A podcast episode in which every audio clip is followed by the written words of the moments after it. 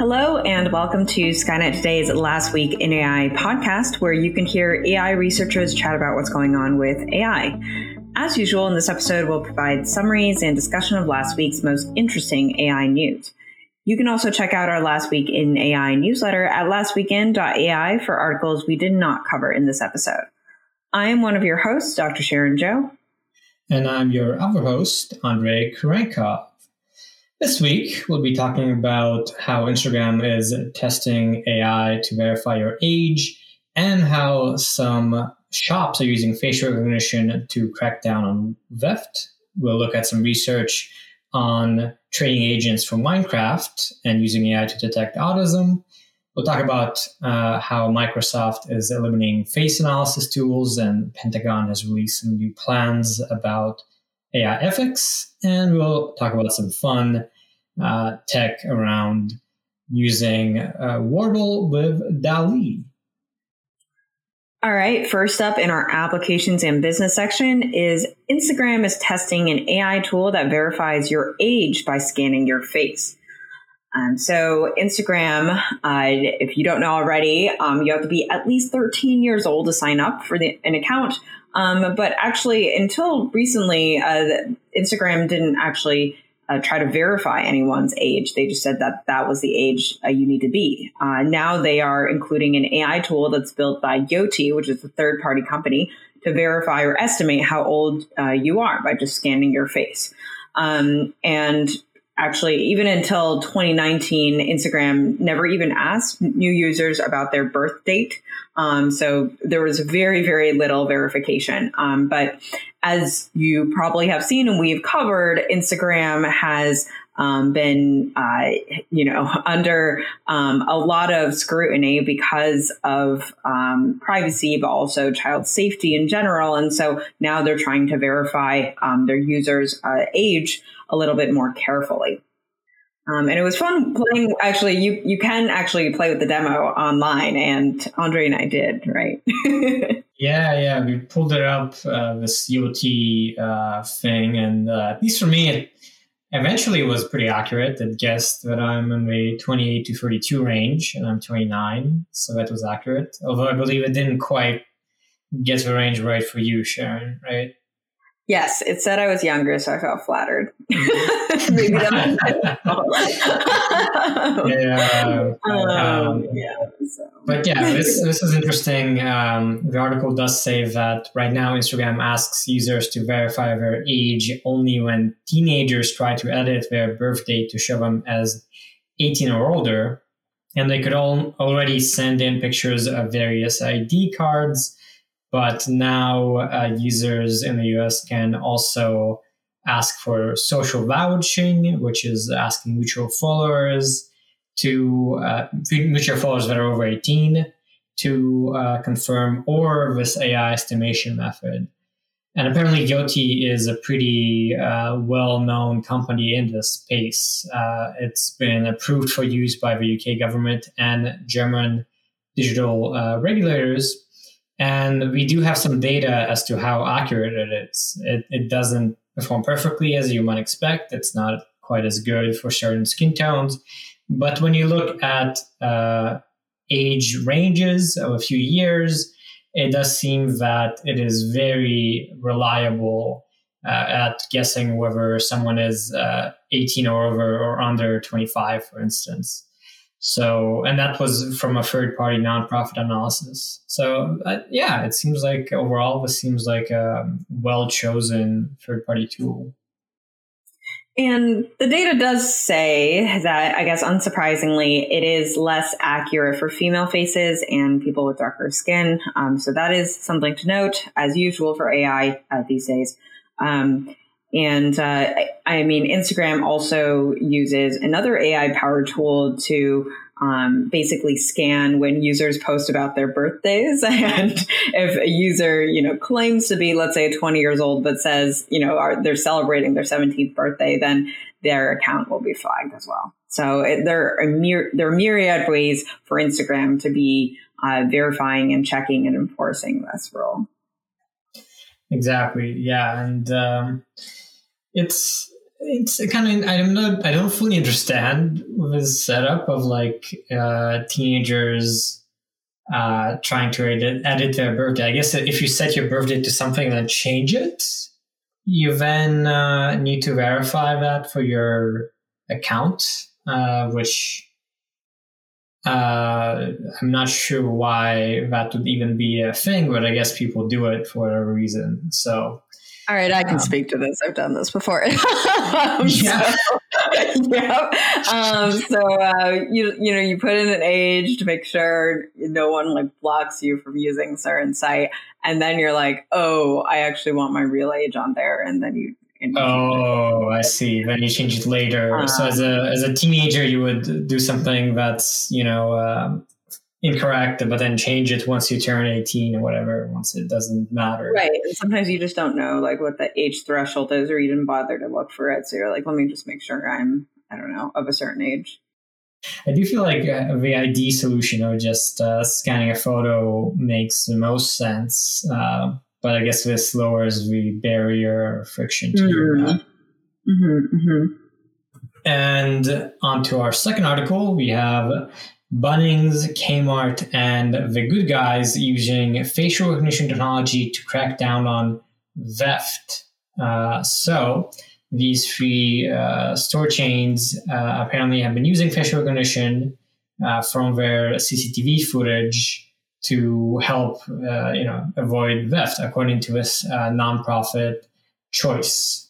So it's a consumer group, and it said that um, 25, uh, or it, it, surveyed 25 of Australia's largest retailers, and these three were using facial recognition technology, the others were not.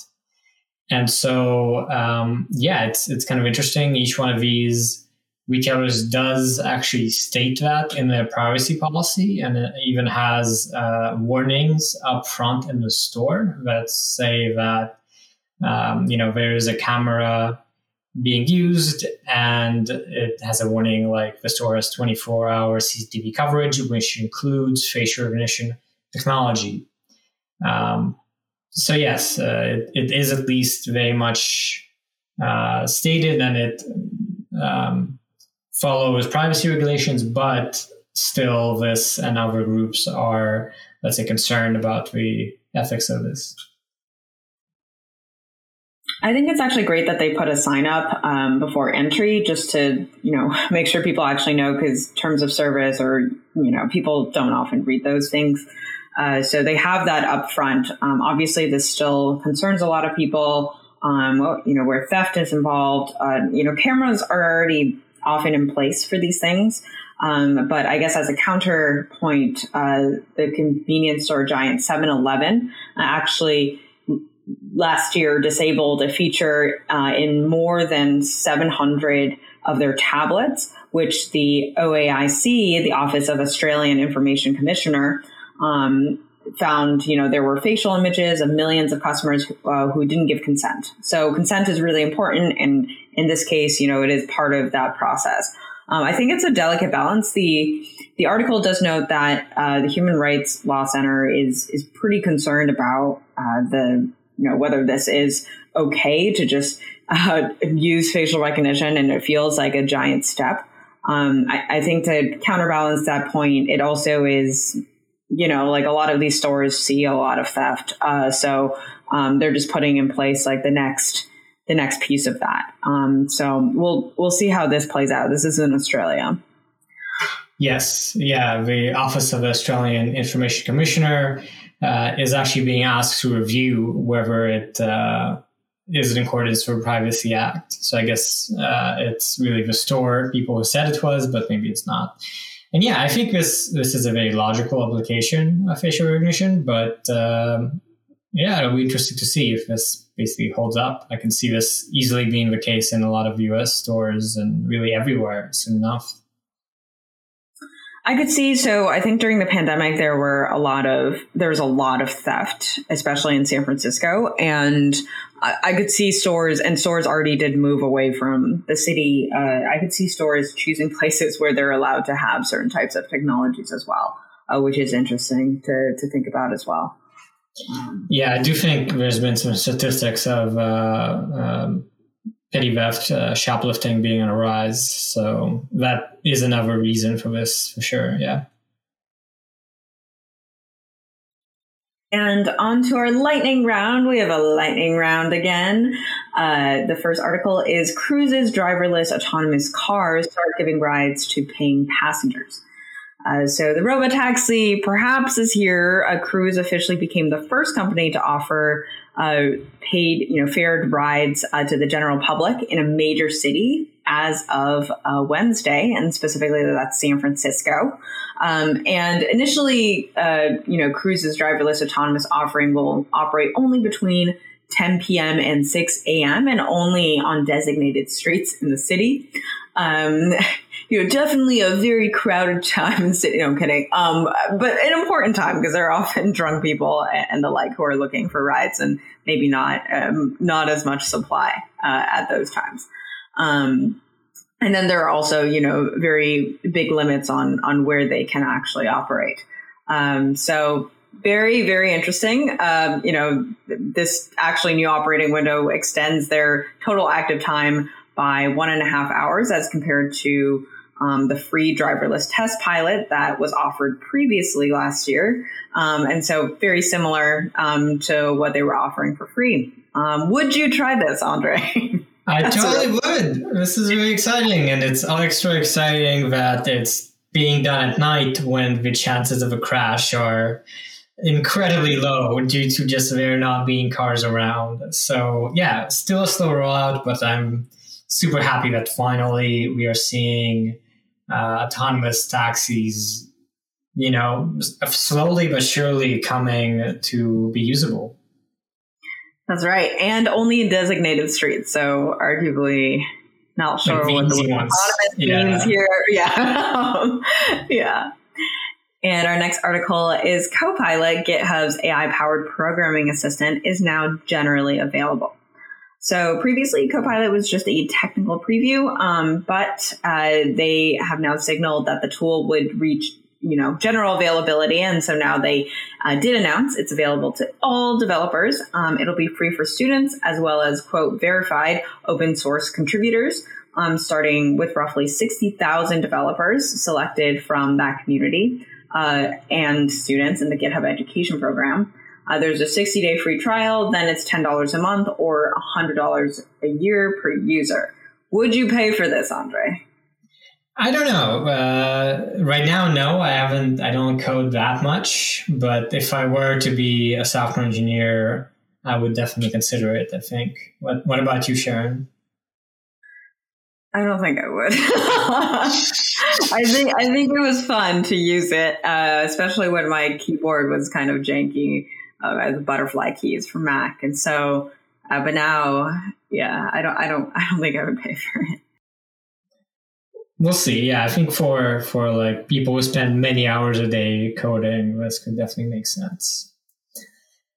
And on to our other stories. IRS expands AI powered bots to set up payment plans with taxpayers over the phone. So the US's Internal Revenue Service is handling more of its call volume through automation, which uh, helps the call center employees uh, have more time to address more complex queries. So you have to wait less to talk to a human, hopefully.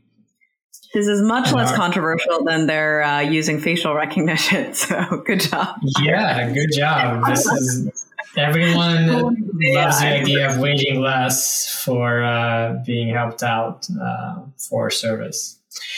And uh, next up, we have General Motors is using AI to speed up the vehicle inspection inspection process. So uh, GM has invested in the Israeli startup UVeye, which makes vehicle diagnostic systems that use sensors and AI to quickly identify damaged parts or maintenance issues. So GM will now sell the technology to its dealer network and also work with UVeye on other vehicle inspection technologies, hopefully making it cheaper and faster to do vehicle inspection for, you know, I guess GM uh, car owners. Yeah, for their cars. yeah, and, yeah. and for their car owners. Yeah. And onto our research and advancement section. Uh, the first article is learning to play Minecraft with video pre-training or VPT. And this is a blog from OpenAI about their paper uh, that was recently released. Uh, so they trained actually a neural network to play Minecraft. And uh, what they did is they had a small amount of labeled contractor data. So they had contractors play uh, actually 2,000 hours of video, and they would record the keyboard and mouse actions that they were doing, as well as uh, the the video frame. And uh, and they actually used an in, you know intermediate model trained on on that contractor data to predict the actions that the contractor would take to predict the keyboard you know mouse movements they would do and then they use that model to then uh, give soft labels essentially to uh, unlabeled videos of Minecraft, and that was seventy thousand hours of just video out there on Minecraft. Uh, so uh, it was that kind of two stage approach um, and using just the vast quantity of unlabeled data out there and just labeling it a little bit using um, a supervised model. Um, so um, very cool work that now the AI model here is able to um, do uh, what's seen as decently complex tasks uh, in Minecraft, which includes, you know, crafting a table, and you have to, you know, grab, you know, make go from the wooden log to a wooden plank to crafting a table, um, and you know, these are actions. Uh, that action specifically, um, I think uh, would take approximately 50 seconds or 1,000 uh, consecutive game actions um, for a person who is very proficient in Minecraft. So it's cool to see that, you know, the progress is being made in reinforcement learning. And you can imagine, you know, from Minecraft, what other spaces are there, you know, actions that are similar to this? I, I think there are a lot of actually simulation type things where we can be very general now. We can actually train these agents to be very, very general and do all of these, you know, uh, actions that before was much more constrained as a state space. So, um, yeah, very exciting stuff. Yeah, I, I agree. It's it's really cool. And for me, what was most exciting is that uh, you know there's been work on Minecraft before, and some some achievements uh, like uh, crafting with Diamond Axe, But here, um, the training is done over the native human interface of the keyboard and mouse.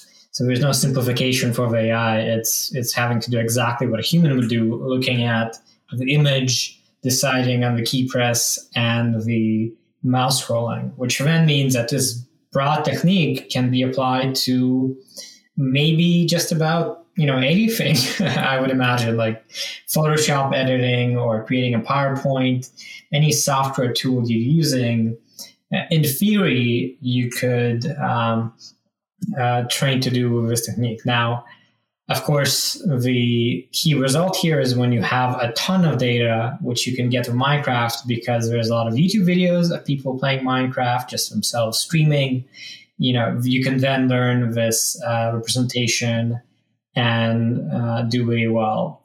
So, in some sense, that's also a bit of a um, limitation that this doesn't help us with efficiency in any way. It helps us more so with uh, showing that if you have a ton of data, you can do really well. Uh, but still, yeah, I think this was a really cool result, and it's really fun to see uh, the trained agent doing stuff. Uh, so I think it's it's great to see OpenAI returning to doing some more reinforcement learning work, having really not done that for uh, a bit of a yeah for a while. I think this is pretty exciting.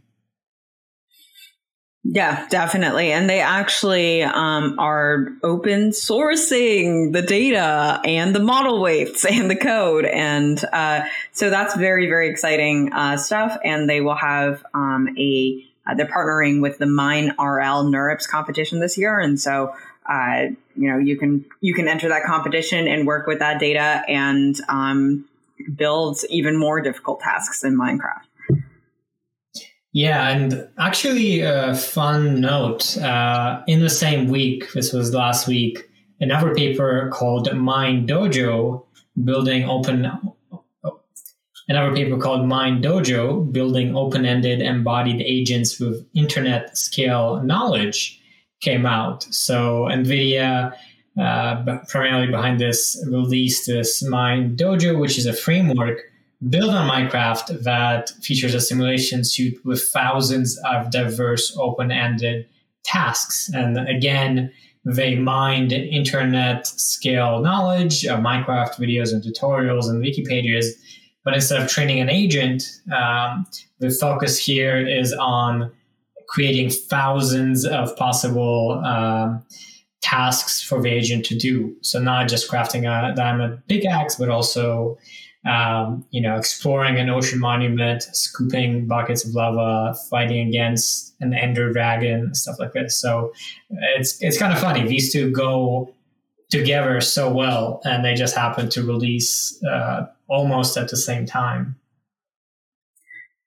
Yeah, these will complement perfectly. um, I can imagine using this simulation environment to help with uh, the other one and, and uh, vice versa. So, um, yeah. Indeed, yeah. And on to our uh, second article, we have AI detects autism speech patterns across different languages.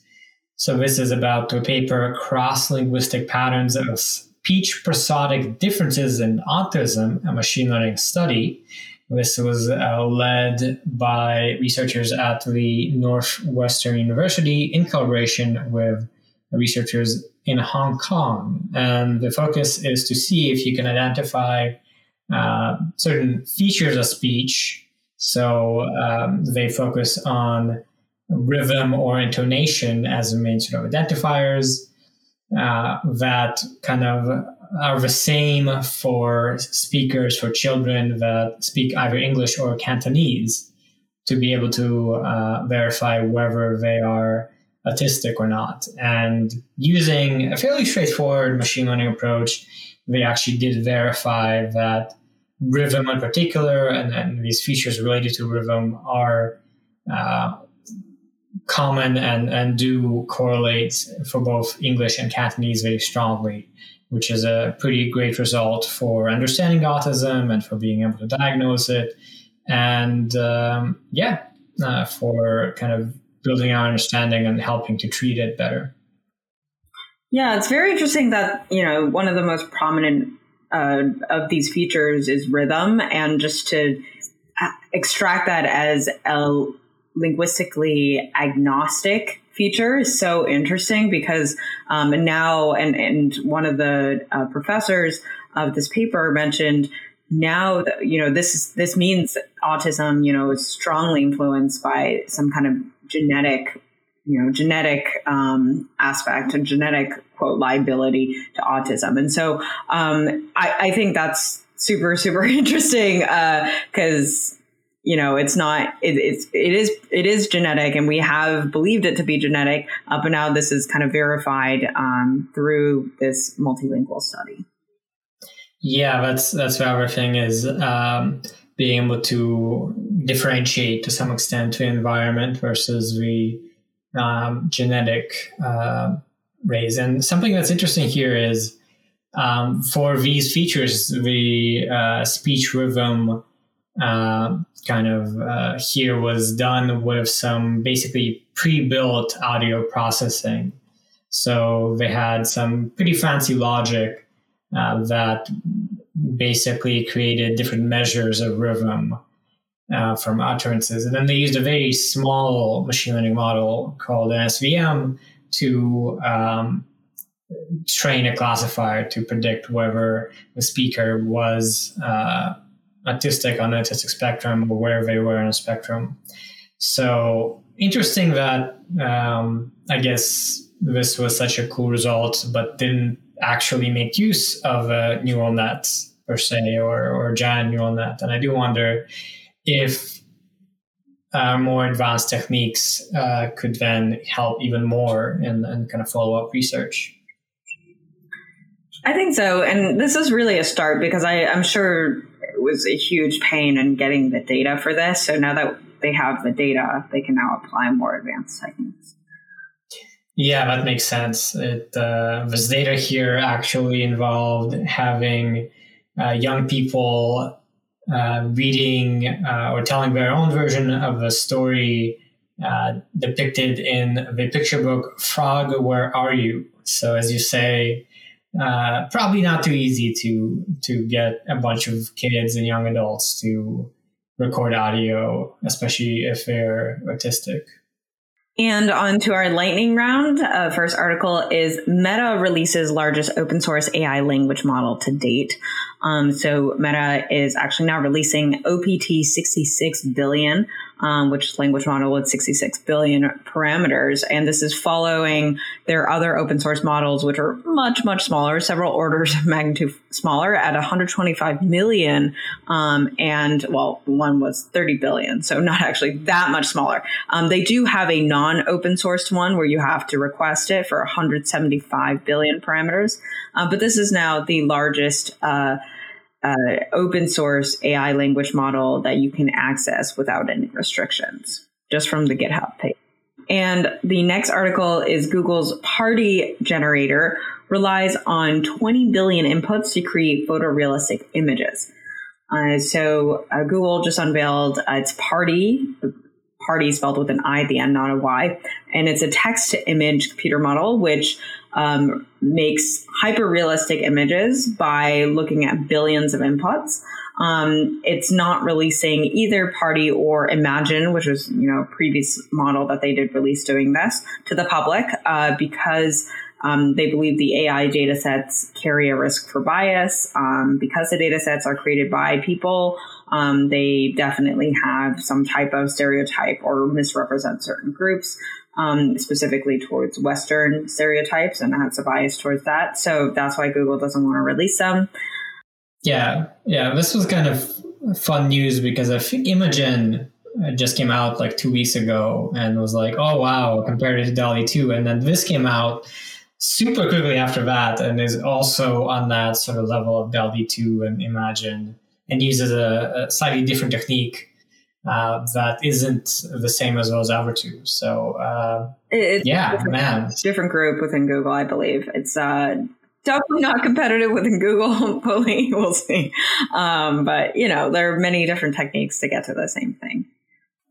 And our other stories here. First, uh, new hybrid machine learning forecasts lake ecosystem responses to climate change. So, several researchers I have spent five years searching for a better way to forecast and manage Lake Geneva's ecological response to a threat of phosphorus pollution, which uh, now also uh, climate change needs to be taken account to. And so uh, they have now developed a new uh, machine learning way to do that. And our last story is Cerebras Systems sets record for largest AI models ever trained on a single device. So Cerebras uh, Systems is a company that sells pretty much uh, custom hardware for training AI models that are very different from um, kind of GPUs that people typically use. Basically, they're massive, massive chips. And they showed that uh, it's possible to train a 20 billion parameter model on a single uh, system, basically on a single device, which is not at all possible with uh, GPUs. You would need a collection of GPUs and do distributed training and so on. So, um, yeah, quite an impressive result. And this is really impressive. Uh, and they're trying to, quote, democratize access to these very large language models um, and be able to train, you know, one of these models and set them up in minutes, train them on a single uh, one of these CS2 uh, systems. Uh, and their WSE2 uh, is a one of the largest, you know, the largest processor ever built. It's 56 times larger than uh, the largest GPU right now. Uh, so this is you know, very, very impressive. And I, I think actually a lot of systems people didn't think this was possible. So it's um, huge kudos to them for making this work. I, I did recently meet Andrew Feldman, uh, who's the CEO and founder of Cerebras, and he's he's very impressive. He just defies uh, what you know. People say something's impossible. He's like, no, I can, I can do this. I love it. Yeah, yeah, they have a very, very interesting approach, and they've been at it for many years and are valued now at billions of dollars. I'm pretty sure. So definitely very exciting to see their progress. And onto our society and ethics section. Uh, the first article is Pentagon unveils plan to make responsible military AI more than just a buzzword. Uh, so this week, the DoD, Department of Defense, released a 47 page document that outlines the military's plan to implement responsible AI principles. Um, and basically, you know, prevent the world from ha- turning into Terminator, uh, is what the article actually says. Um, so it outlined, uh, the DoD actually did outline ethical goals, uh, AI goals in 2020. And uh, this week uh, has, you know, this document has much greater detail um, and uh, basically uh, talks about it beyond just wishful thinking. Um, and it's much more concrete. They list proposed actions to promote that responsible AI across the department based on six foundational tenets. The first is responsible AI governance. Second is warfighter trust. The third is AI product and acquisition lifecycle. Fourth is requirements validation. Uh, the fifth is responsible AI ecosystem. And the last one is AI workforce. Um, so they basically want to modernize governance structures and processes that allows for the department to responsibly use AI, which right now, you know, it, it definitely is not um, up to uh, up to that modernization. Um, so yeah, it's very exciting that the DoD has spent this time really thinking through this, uh, and I think it's I think it's very important that they do. Yeah, yeah, and this 47 page document is uh, available for anyone to peruse. Uh, it's called the Responsible Pathway to AI Development and Acceleration. And so the goal of this, you know, because they released it, is to earn the trust of the general public as well as of the service members and all the people who will be part of uh, in using the AI technology or affected by the AI technology.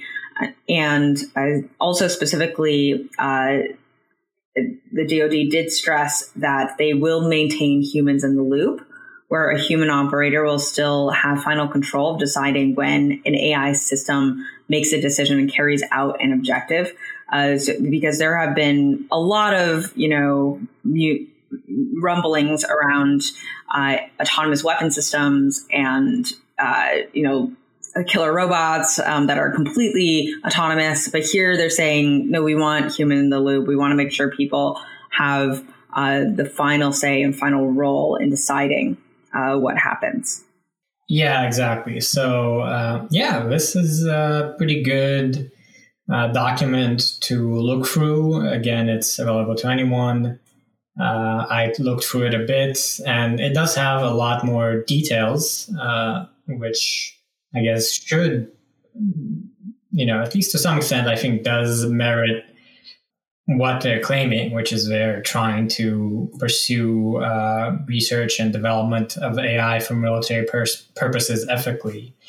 Uh, so I guess that's uh, might make you feel a little better that they're not trying to achieve a Terminator or some kind of like really, um, really uh, problematic use of AI. I think being um, it, being told that it's really the focus on the human in the loop approach uh, does make me feel a little more comfortable, uh, even though I think, you know, regardless, inevitably the DoD will incorporate AI in, in all sorts of ways for war uh, warfare and, and, you know, that sort of thing.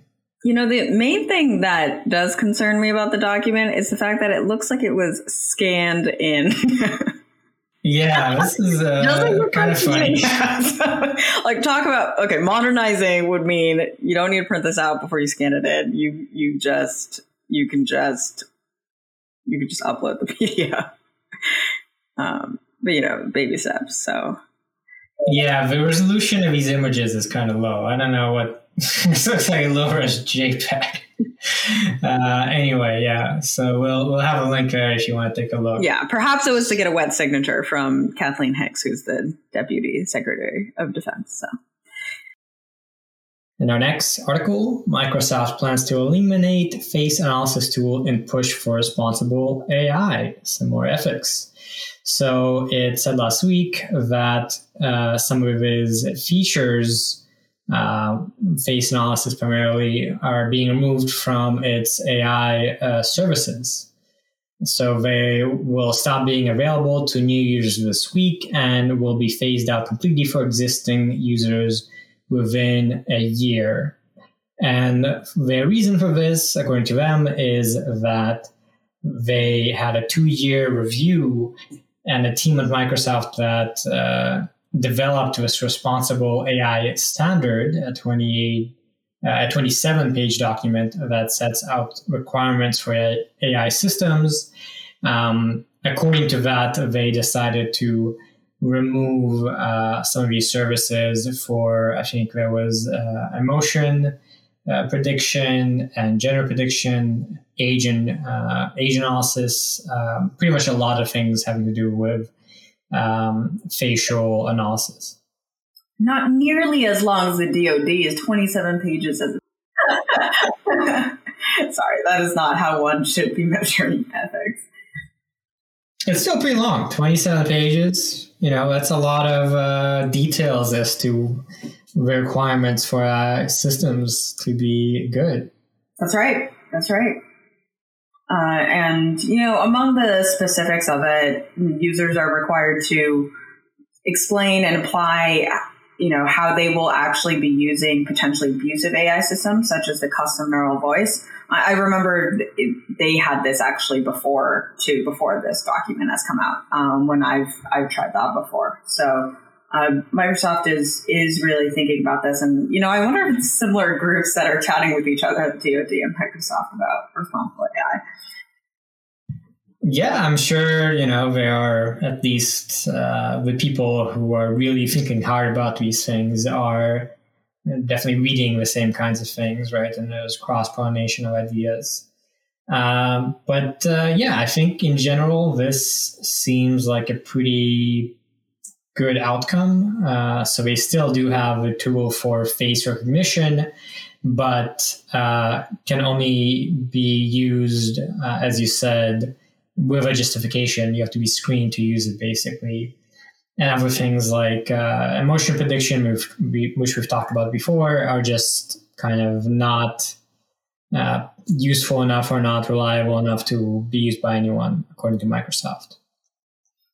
And on to our lightning round. First article is Vitaly Klitschko, fake, tricks Berlin mayor in video call.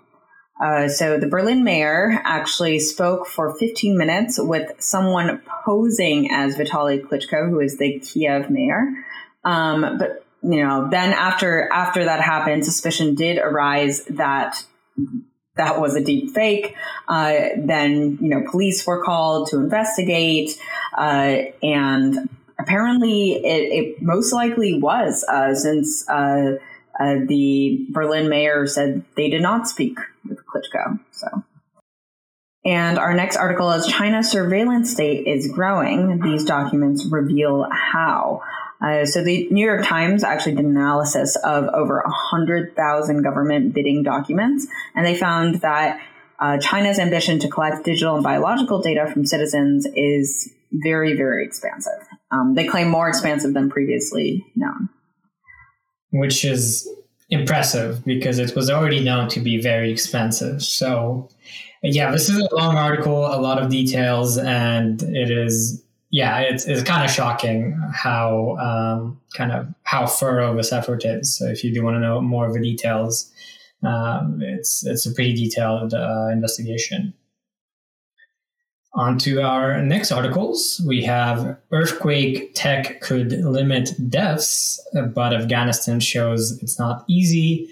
Uh, this is an interview with a researcher or some researchers that work on predicting earthquakes uh, faster using AI. But it goes into how um, applying these techniques in, for instance, Afghanistan, which just recently had a major earthquake, is not easy if you don't have the infrastructure of uh, seismic uh, stations to record data from. So very promising for uh, dealing with some disasters, but you do need to kind of work to prepare uh, for that to be in place. Yep. Moral of the story: you always need data. you always need data. Yeah. Data. Yeah. And our last piece here is Alexa has a new voice, your dead relatives. So during a presentation at this week's Amazon Tech uh, Summit, there was a little presentation of an Echo Dot, which is their device that has Alexa built in. Uh, there was a demo of it having a new feature still in development that allows the voice assistant to replicate people's voices from short audio clips. So if you have, um, you know, let's say a grandma or someone, uh, you know, any any real um, uh, relative, you can uh, give Alexa your clip and then hear this person kind of, I guess, telling you various things. Like, uh, you know, they gave an example of reading a bedtime story. So, yeah, I think this generated quite a quite a big response online. It, it seems fairly weird uh, to me. Yeah, I mean, I think, you know, bedtime story is one thing, but then asking you to buy a certain type of Amazon product and persuading you to do so might be another. Um, so, something to think about. And onto our fun and neat section. Word DALL-E is a guess the prompt game that combines Wordle and DALL-E. Uh, so this is a fun little game that you can try online, uh, where you get to look at um, the output of a DALL-E uh, prompt. So there are six images, and they look, you know, typically weird. And then, just like in the game Wordle, if you haven't heard of it, uh, you guess um, how to describe those those pictures actually in this case uh, and specifically you're guessing the prompt that was put into DALL-E in the first place to generate those images and i will say that Andrey is much better at this game than i am um, however i did succeed at my my second attempt uh, to get it on the first try and it was flag pancakes and those pancakes with a lot of american flags on it um, so but Andrey is the mm. real champ here as a, a Wordle fan. Yeah. yeah, no, I played with it when it came out, and it's it's pretty fun. Yeah, you should give it a try. The concept itself is very amusing, and the idea is, yeah, you have to guess the prompt, and you get this feedback of which letters you got right or wrong. And they have a, uh, it seems like a pretty good range of images. They have, I don't know, things like uh, uh, Yoda on a yoga mat or graffiti of noodles, dinosaurs, uh, you know, riding waves, um, stuff with Darth Vader, ninja mice, etc., etc. So uh, fun to just see random DALL-E images and uh, successfully guess the prompts. And also, I gotta say the the pun or the naming here is so good. Like you take Wordle, you take DALL-E, and you get Word DALL-E. It's just beautiful. Oh my god, I just got another one on the first try. Robot banana. Nice. All right. All right. okay. And for our last uh, fun article, we have the King's Swedish AI rewrites the book in Scandinavia. So this is a, a slightly serious uh, uh, article in that it is about how researchers in Sweden have developed their own large uh, language model called GPT-SW3. And um, it was tasked with drafting the uh, annual Christmas speech for the King of Sweden. And apparently it did a pretty good job. So um, yeah, there was this fun little demonstration. I guess to the uh, main uh, people in power, the politicians who may not be so technically informed. And um, yeah, it was actually pretty impressive that for a small country and a core team of just six people, they could actually uh, do this. That's awesome. More con- countries, the better. Yeah, and uh, you know this will pave the way for a lot of, I guess, areas in uh, Scandinavia to hopefully have these language models, uh, which is one of the one of the limits of our progress right now is uh, mostly there for English. Right. And I will also say, you know, they said, oh, only a few people were needed. I think the biggest part is resources on the compute side. So having that supercomputer uh, is very, very important. Um, for sure, you also need the talent, uh, but the supercomputer is very, very important. Um, probably potentially harder to get in some ways. Yeah, and, and this version is uh, 3.6 billion parameters. So it's uh, still on its way towards the largest uh, models. I guess that's why it's uh, GPT SW3. Uh, I don't know. Anyway, neat story, neat story for sure. And with that, thank you so much for listening to this week's episode of Skynet Today's Last Week in AI podcast. You can find the articles we discussed here today and subscribe to our weekly newsletter with similar ones at lastweekin.ai. If you like the show, then please do share it with other people you know who might be into AI. And even uh, give us a review on Apple Podcasts. We always love to hear your feedback. We love the reviews. But, uh, Absolutely. We do love the reviews. Yeah, I, you know, I check every time before we record if there's a new one. I really do. But uh, yeah, even if you don't, even if you don't, uh, please do just keep tuning in uh, for future AI news coverage. Woo!